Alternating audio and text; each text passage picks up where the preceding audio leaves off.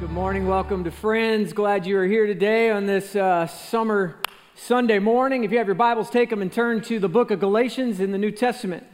Matthew, Mark, Luke, John, Acts, Romans, 1st, 2nd Corinthians, Galatians. If you don't have a Bible, there's some in the seats below you. It's going to be on the screens. For those of you watching on live stream, welcome to you. Thanks for tuning in. Uh, we're beginning a new series today. Uh, in the book of Galatians, and I'll tell you about that in a little bit. But this has been a great weekend for us at Friends as uh, Friday night, uh, about 350 people walked through Rooted, and we had over 300 people at the celebration Friday night. And uh, we celebrated uh, them walking through 10 weeks of this great experience. And we baptized 28 people, which is awesome. Give all those people a hand. Many shared their testimony through cards and shared what God was doing. And in this 10 week experience, really, if uh, you're new to Friends, this is your next step after you come to connect with friends and learn about what's going on at the church to get into this 10 week experience. We take the summer off, it starts September 11th. But what a great opportunity not only meet people, but be in community and learn really the foundation of what we teach here and the foundation of Scripture. And what Jesus is doing in the hearts and lives of our people is awesome. And this morning, you're going to experience baptism in this service at the very end. There's 12 people that uh, walk through the class. On top of those 28, they're going to get baptized this morning. So in a minute, we're, minute, we're going to party and celebrate because that's what we do here. So we're going to need you to be loud and cheerful. So I'll try and keep you awake for the next 30 minutes. Is that all right? Yeah. Awesome. Good. How many of you uh, love game shows? Anybody like game shows? I don't know if you've seen, but there's this resurgence of game shows that's coming back. And uh, I just flipped the channel the other night, and To Tell the Truth was on. Remember that? Yeah, it started in 1956, and there's been some rendition of To Tell the Truth since then. And uh, what it is, if you don't know, there's four celebrities that hang out, and uh, they look at these three people that come out, and two people are imposters and cheap imitations, and one person is the person. All of them really are trying to confuse the panel, uh, but there's one person that is the person. The other two lie the whole night, and they have license to lie. And so, if you ever watched the night I watched, uh, they were trying to figure out who the voice of Siri was. yeah, some lady from Georgia, middle of Georgia. And uh, she didn't fake out anybody, they all got her. So, uh, but to tell the truth, the imposters come, the cheap imitations, they are there. How many of you like to, to shop and find really great deals or cheap deals? Anybody like that? Yeah, last service was just men that raised their hand. This service was women. Um, I don't know, you go to New York or some other big cities, and if you walk the streets, they got like Louis Vuitton purses, and then they got pocketbooks and clothes, and they got watches. And I was able to get my hands on a couple watches. Um, these are Rolex watches. Oops, upside down.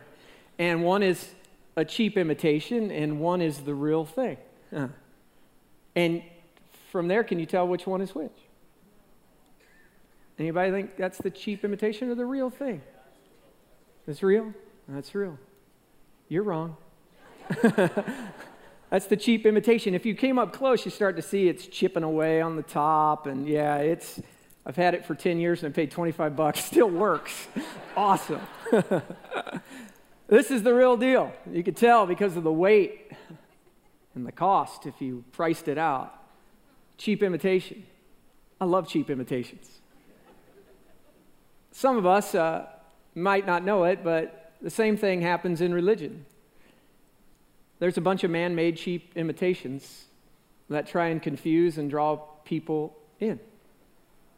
I had this little pamphlet in my office, and I uh, started looking at it, and it, it's, it's pretty interesting because it, it, it lists Christianity and then it, it lists all the cults and religions and, and what they believe. And if you look at the 17 other religions, from Islam to Jehovah's Witness to Mormonism to the Unification Church to Church of Science, you begin to see the cheap imitations. And you begin to see uh, those man made religions and what they believe is true. I read about the Unification Church, and, and, and it said this, and it contradicts itself in its statement uh, of really what they believe. They said Jesus was a perfect man, he wasn't God. He's the son of Zechariah, he's not born of a virgin. His mission was to unite the Jews behind him, find a perfect bride, begin a perfect family. And so, this perfect man who was supposed to have everything perfect, then it just says the mission failed. Jesus does not resurrect physically. The second coming of Christ is f- fulfilled by Sun Myung Moon, who is superior to Jesus and will finish Jesus' mission. Interesting. Imposters, all basing themselves mostly upon man made religions that were invented. But then I began to think about us as followers of Jesus. Those in this room that call you uh, yourself a follower of Jesus, uh, you might have grown up with an imitation, with a system of religion that was maybe an impostor to what the gospel really was. Some churches taught that you were saved when you surrendered yourself to Christ, plus right behavior, plus good living and right beliefs, and that somehow that was going to maintain you being saved. And what they're teaching is that the idea we are saved because of the level of faith we have, but it was the gospel that says you are saved through faith, not because of your faith. And before you know it, your salvation in this kind of religion is based upon your behavior. And then, in essence, that behavior becomes your savior. Others have taught that, man, if you're a good person and you're a person of virtue, and you do a bunch of good works, then you, you're good. You are working your way to God. And Tim Keller says if you're a good person and uh, if you are living in that light and that is your religion and what you're basing upon, really it's a view of intolerance to the grace of Jesus Christ. He says, as being a good person or loving people is seen, seen as enough to get to God and have his approval, then that means that Jesus' death wasn't necessary, and all it takes is your virtue and your effort to be good. He said, Well, that actually would eliminate bad people and any chance of them experiencing the saving grace of Christ. It becomes an exclusive religion and not an inclusive relationship. And many have fallen into the trap of religion based upon performance. Many have believed that being a good person is enough to earn your way to heaven. And it's not outside the walls of Christianity that have caused so much confusion, it's actually been inside the walls. Paul in Ephesians says, Well, let me just make it clear. Here's what salvation is about. For it is by grace that you have been saved through faith, and this is not from yourselves, it is the gift of God, not by works, so that nobody can boast. So, what Paul says is, it has nothing to do with you, but it was what Jesus did for you. And he begins to unfold what this evidence of grace is that we've been saved by. But for many in the room, uh, you might look and have grown up in a system of religion that still causes conflict today. You might have even looked and thought faith and works, it sounds pretty harmless, doesn't it? And it's even helpful, especially in a society like ours, where everything is based upon our works and our performance, and we continue to get to the next level and the next level. Well, why wouldn't that be what this religion thing is all about. But at the core, we're going to find out through the book of Galatians that that's just a cheap imitation of the gospel of Jesus Christ. This book was written in around 48 AD. Um, Paul had already visited the region of Galatia, and there was multiple churches that he was starting. He, we are presuming that he is in Antioch, another city. He's hanging out with Barnabas, and he hears this news of what's going on in the churches in Galatia, and they uh, are, are writing back, and it has come back to his attention. And this is why he wrote this letter, because there was this group of Judaizers. Judaizers are Jews that were turning from the gospel or adding to the gospel of Jesus Christ that Paul taught. They were actually going backwards instead of going forwards. They were actually adding the law of Moses and putting as Jesus plus and Paul says, wait a minute, um, I, I need to, to nip this in the bud. This isn't going to happen on my watch. And so he identifies himself at the beginning of Galatians here in chapter 1 as an apostle of the Lord. And throughout the summer, uh, we're going to look at Galatians 5 and 6 for the next eight weeks. So today is the introduction. It's like episode one. It's the pilot episode. So my prayer is that you actually enjoy the pilot episode, that you'll come back because I think the next epi- eight episodes are going to be really, really good for you and your walk with Jesus. So today, I'll, I'll try and do it justice in the introduction, but we need to set context for what we're going to study over the next eight weeks out of this great letter that Paul wrote. So, what is Galatians really about? I love the way Chuck Swindoll described it. He said it like this Paul's letter to the Galatians sets us free. That's really the line you need to really grasp. Paul's letter to the Galatians sets us free. It's bold statement of liberating grace that points us away from a false gospel of self-empowered works and toward the true gospel of faith and spirit-empowered love. That's in essence this letter that we're going to study. And Paul today helps us defend this notion that we were saved by grace. He warns against the cheap imitation. He upholds the value of salvation. He condemns legalism. And he really champions grace. And he reminds us this for those of us who are followers of Jesus, not only is the sinner saved by grace, but that the saved sinner actually lives by grace as well. God saved us. Now he empowers us to live differently by his spirit that dwells within our hearts. So here's the scene hanging out in Antioch. Him and Barnabas are there, and they're having dinner, and somebody comes in and relays this message of what's going on in Galatia in these churches. And Paul gets a little bit fiery. And he begins to pin what he wants to write to these churches to send back. He starts out as he normally does in verse 3 with a greeting. And he says this Grace and peace, verse 3 of chapter 1, to you from God our Father and the Lord Jesus Christ, who gave himself for our sins to rescue us from the present evil age according to the will of our God and Father, to whom be glory forever and ever. Amen. He reminds them that the message of grace is a message of grace and it brings peace. He sets the stage, it is because of his Father that he sent his Son, Jesus Christ, for all people, that they needed to be rescued and were in need of a Savior and need of this great grace, and that is why he was sent there, because the present age was evil, and God knew that every one of us needed a Savior.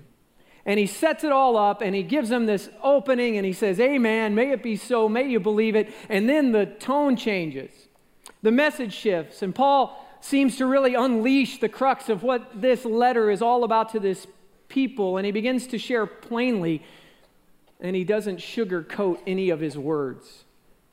So here's what he says I am astonished that you are deserting the one who called you to live in the grace of Christ and are turning to a different gospel. It's really no gospel at all. Evidently, some people are throwing you into confusion. They're trying to pervert the gospel of Christ.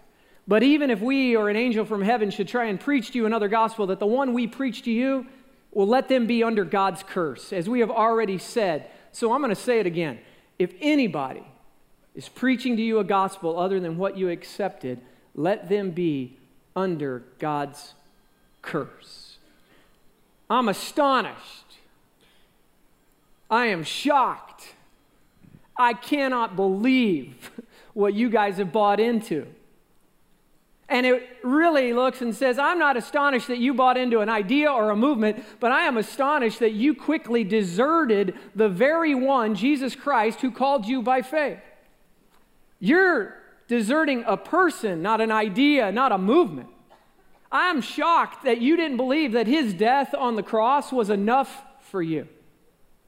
And when it comes to the gospel, Paul says, Man, I got to protect it. And I'm going to deal with it head on. And he boldly and firmly goes after this. He wasn't worried about the repercussions, he wasn't going to worry about what people thought. He just wrote down what his heart was saying, and he said, this has got to stop because he understood if they didn't nip it in the bud right then, the repercussions were going to be great for years to come. So he says, I'm astonished. I can't even believe that you have done this.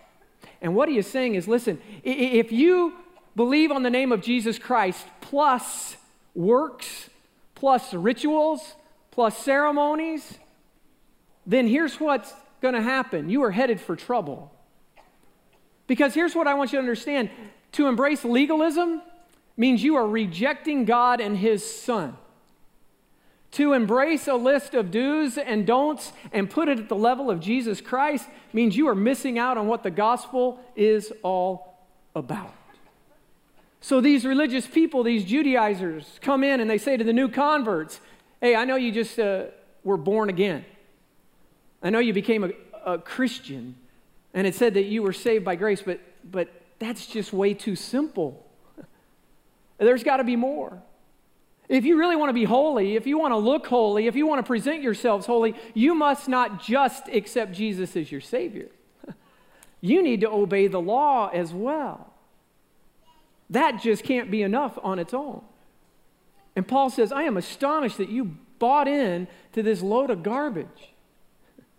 Grace, redemption, hope, freedom is not based on this exhaustive list of do's and don'ts. It is motivated by grace that was freely given to you and spirit empowered for you to live a life of love for your God and to serve others.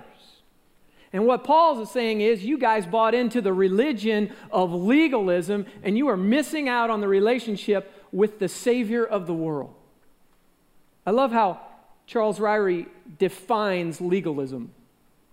He says this it's a fleshly attitude which conforms to a code for the purpose of exalting itself. And Paul says, You're sold a cheap imitation of the gospel. And in fact, it's not even the gospel at all. You're not going to be able to keep up. You're not going to be able to do enough dues and to do enough rights to work and earn your way to God. So you are missing out. What he was really saying was this Jesus plus anything when it comes to the gospel equals nothing. But Jesus plus nothing, it equals everything. You're deserting, my friends, a person who died and rose again and freed you from a thing or an idea that actually the law will enslave you.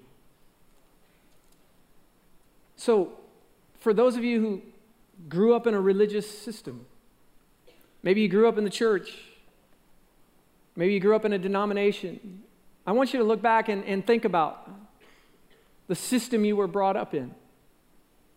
I want to think through it. If you were ever taught or people led you to believe that it was the gospel of Jesus Christ and anything else for your salvation. And I want you to look at it through that lens of legalism. See, here's what legalism carries with it legalism carries two things there are man made rules and regulations that are enforced by guilt and shame. Man made regulations that are enforced by guilt and by shame. And some of you grew up in a, a system which they equated the three R's of religion with the gospel of Jesus. And the three R's of religion are these three things they are rules, regulations, and rituals. Rules, the do's and don'ts that you got to live by, regulations, and rituals that you perform. Now, let me tell you something. Those things in and uh, of itself are not bad. Rules are not good. Boundaries are not bad.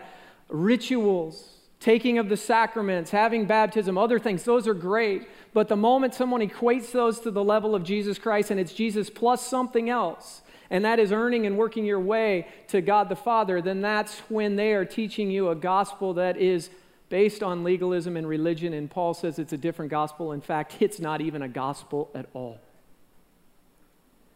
But what has happened is this in many churches and systems, those things have overtaken the gospel. And they've gotten us caught in guilt and shame. And many of you here today still carry the guilt and shame from when you were a kid or when you were growing up because of the religious system you were brought up in. And Paul says, I'm writing this letter to free you today. Because Jesus came and he was enough. And the do's and don'ts of religion aren't going to get you closer to God. And he goes on in verse 7 and he says this it really isn't any gospel at all. And evidently, there are some people that are throwing you into confusion and are trying to pervert the gospel of Jesus Christ. So God calls you, you didn't call him. It's his gospel, not ours. And even though we didn't deserve it, he accepted us just as we are. And the order is God accepts us, and then we trust Him and we follow Him. And that is why He says, You turn to a different gospel. In fact, no gospel at all. And then He goes into this phrase people are throwing you into confusion. Or there's another phrase in some of your translations, as though there are people that are troubling you. That word trouble, translated in the Greek, uh, or confusion, is translated seasick. Same word that was used in Matthew 14 when Jesus was out on the water and the storms came and the disciples looked and they were scared to death because Jesus was out there walking on water and there was a storm. They didn't know what to do. They were tossed about. They were confused. They were overwhelmed. And he says, This is the word. Some of you are overwhelmed right now. You are so confused and messed up in the religious system that they're offering you that you are buying it hook, line, and sinker, and you are headed for trouble because it's not even a gospel. And he says, Quit being tossed around to and fro. And then he gets really harsh. And he says, But even, verse 8 and 9, if we or an angel from heaven should preach the gospel other than the one we preach, let them be under God's curse. I think everybody read it. I think everybody could understand it, but he just decided, as we do to our kids, hey, just in case you didn't hear it, I'm going to tell you one more time. As we've already said, so I say it again if anybody is preaching to you a gospel other than what you accepted, let them be under God's curse. Paul's saying this to play with God's word and the truth of the gospel, you are playing with eternal life and death. Don't mess with it. But it also means, for those of us who follow Jesus, that the very practical life that we live, that sometimes is couched in fear and anxiety and guilt, or as the scripture calls it, the sense of condemnation, will always be attached to a different gospel and not the gospel of Jesus Christ because it says now, because Jesus came and died on a cross, there is now, therefore, no condemnation for those who are in Christ Jesus. And the enemy will continue to try and take you away from believing that the gospel of Jesus is enough. And he intently says, May they be under the curse. And what he was saying is, This is the hill I'm going to die on. This is the argument I'm going to make, and it is worth giving my life for. I don't care what any of you think because your spiritual lives are at stake today. And so he goes right after him because here's what he understands the true gospel frees us from trying to earn or maintain our right status with God but it also keeps us from running and living towards the other extreme, which is willfully sinning in the name of freedom, doing whatever we want because we've been saved. See, people saved by grace are sealed by the Spirit. He works in us that our lives might be different, that we might love and obey the Word of God, and that we might walk differently. Not to do whatever we want to do, but actually now we want to do what God wants us to do because our lives have been transformed by the power of grace, and we don't want to do anything else. Galatians 5:1. Next weekend, uh, Chris is going to go into this, and I want you to turn your Bibles to that scripture, Galatians 5:1, because this is the crux scripture of Galatians, and this is what Paul was trying to get across. It is for freedom that Christ has set us free. Stand firm then, and do not let yourselves be burdened again by a yoke of slavery. It's for freedom. Jesus came to set you free. Quit being enslaved to the guilt and the shame and the condemnation that the law and that religion brings upon you. Here's what you need to understand today the gospel is your license to live freely, but not your ticket to freely live. The gospel is your license to live freely, but not your ticket to freely live. See, when, when people come to Jesus Christ, it's not that, okay, I'm saved for eternity, now I can just do whatever the heck I want to do. No, there is actually a desire that your life wants to change. And we're going to talk about what that looks like when the fruit of God's Spirit is lived out in your life over the next few weeks. But that there is a conversion moment that you say, you know what? God's word and what he says here, that's really what I want to do. And it doesn't mean that temptation's not going to come, and it doesn't mean that the enemy's not going to win sometimes, but it does mean that your heart has been turned. And it's not that you freely just go and do whatever you want and say, it doesn't matter, I'm saved. Because if there's a conversion and a change, then you actually want to live differently because God's grace was enough for you. Now, I'm not into acronyms and trying to give you three R's and all that stuff, but this is one of the good ones. If you've been in church a long time, you probably know it. But what is grace? Grace is this it is God's riches at Christ's expense. God's riches at Christ's expense. You can experience the riches of God the Father, the creator of the universe, because Christ paid it all, and He did it so you could live in freedom and not ever again be in the yoke of slavery to the law. So the stakes are high. He knew what was going on.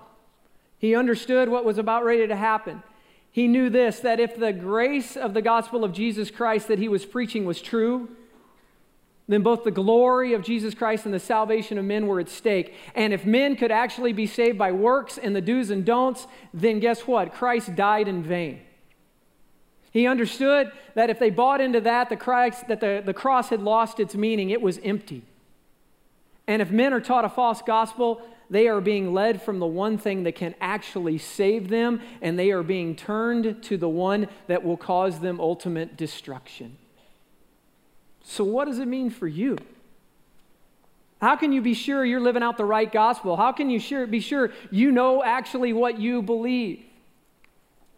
Well, Paul answers that for us as well.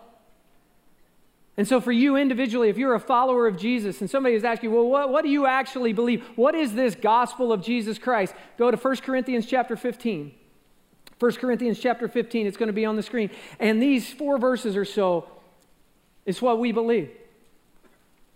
And here's what Paul passed on. He said, For what I received, verse 3, chapter 15, I passed on to you as of first importance that Christ died for our sins according to the scriptures that he was buried, that he was raised on the third day according to the scriptures, that he appeared to Cephas and then to the 12. After that, he appeared to more than 500 of the brothers and sisters at the same time, most of whom are still living, though some have fallen asleep. Then he appeared to James, then to all the apostles, and last, he appeared to me also as to one abnormally born.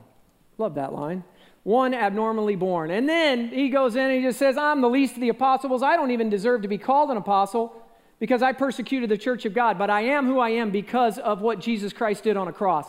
And I love that part. I am the worst of sinners, he calls himself. What he's basically saying is the thing that's going to get in your way from really choosing to follow and accept Jesus Christ is your pride. That you think you got it all together and that you can do this without God. And Paul goes, Man, I'm the, the least of the apostles. I shouldn't even be here. I persecuted because of God's grace. I was saved.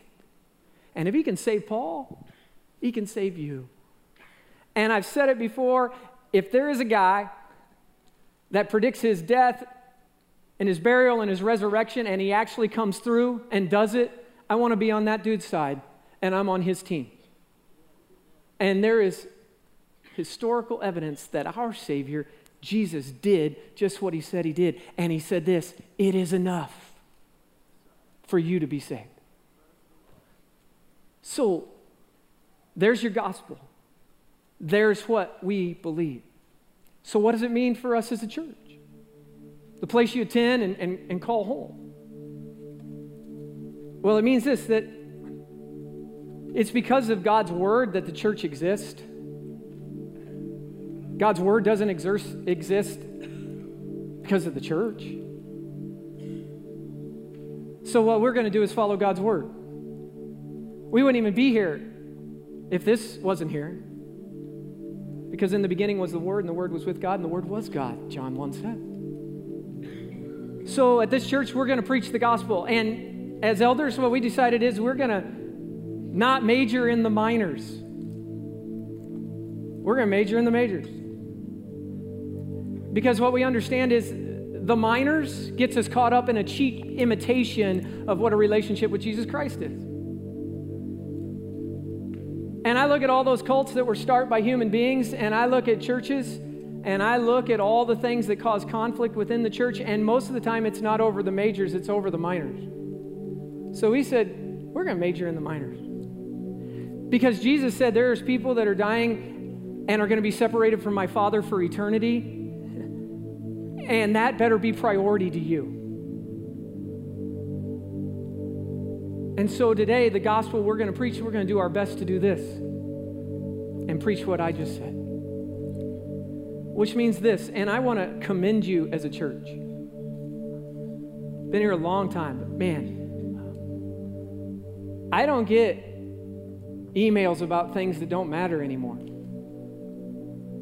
I don't get emails about the color of a carpet. I don't get emails about the music being too loud. You guys probably talk about it, but I don't get it. Maybe you just know I won't listen anymore, but you just you don't do it. And I want to say thank you. Because guess what? I talk to pastors all the time, man. And some of my friends get reamed out week in and week out about the music. You're going to go to heaven. And guess what? I, am guessing. I'm guessing it's going to be loud. I'm, I'm, I'm not sure. I hate country. There's probably going to be country. I don't know. God. You wondered why I wasn't here last week. No. I was on vacation. No, I heard it was awesome. But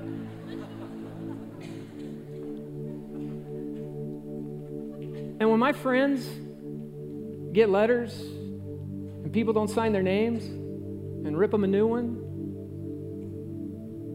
they're caught up in a different gospel. And when churches split over carpet colors, and churches do this, you need to know that. They're caught up in things that don't matter. So you need to understand, we, we want to do the best to love you and to do the best before God, and we want to listen. And, but you just need to know you as a church have been phenomenal. And what I think it is, it's all of us are growing. I'll, I'll remind you, I don't like everything that goes on up here. I don't even like my messages most of the time.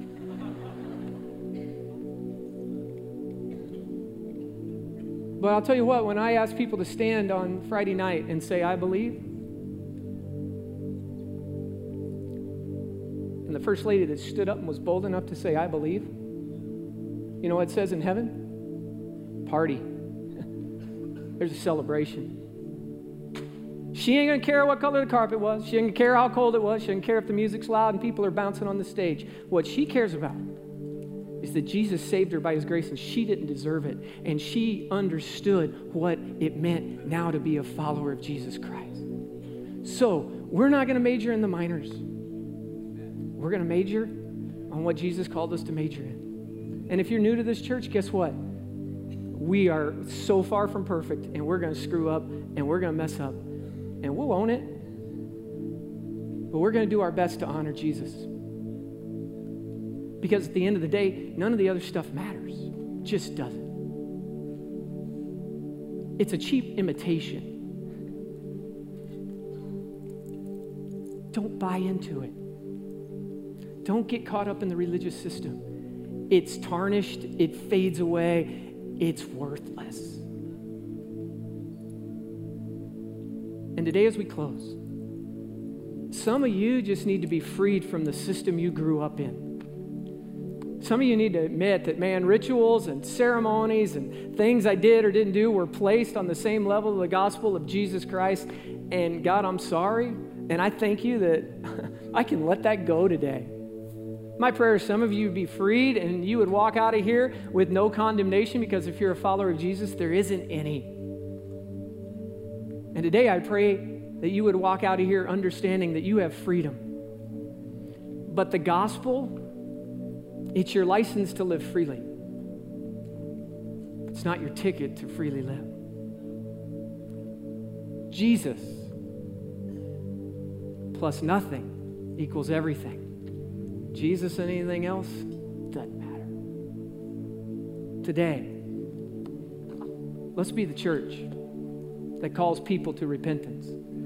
Let's be the church that celebrates those who come up out of the pool because they now, in a moment, are identifying with Jesus' death and his burial and his resurrection. And what they're saying, I am deciding to follow Jesus Christ. I pray that's the gospel you live, and I pray that's the Savior you choose to follow because everything else, it's a cheap imitation. Stand with me. What I'm going to do now is I'm going to pray. And uh, I'm going to walk over and we're going to start baptizing people. And what I need you to do is I need you to celebrate. We're going to sing and we're going to make a statement of what we believe. And really, this is our proclamation that we believe in God the Father, we believe in Jesus Christ the Son, we believe in the Holy Spirit. Our God is three in one. And today, we're going to watch people's lives who are transformed. So let's join in and celebrate. Father God, thank you for your word. Thank you for this great letter that Paul wrote. Thank you, God, we can be free today. So I pray for freedom in Jesus Christ. God, that the gospel sets us free. It's not Jesus plus. May we just get rid of that, God, and may we say you are enough, that your cross wasn't in vain, that you died for our sins. So we say thank you. We rejoice and celebrate now with those that come into this pool. And we ask God that it would be a great celebration as we know it's going on in heaven. So may we join in and may you continue to bless this church for your honor and your glory. And it's in your name we pray. Amen.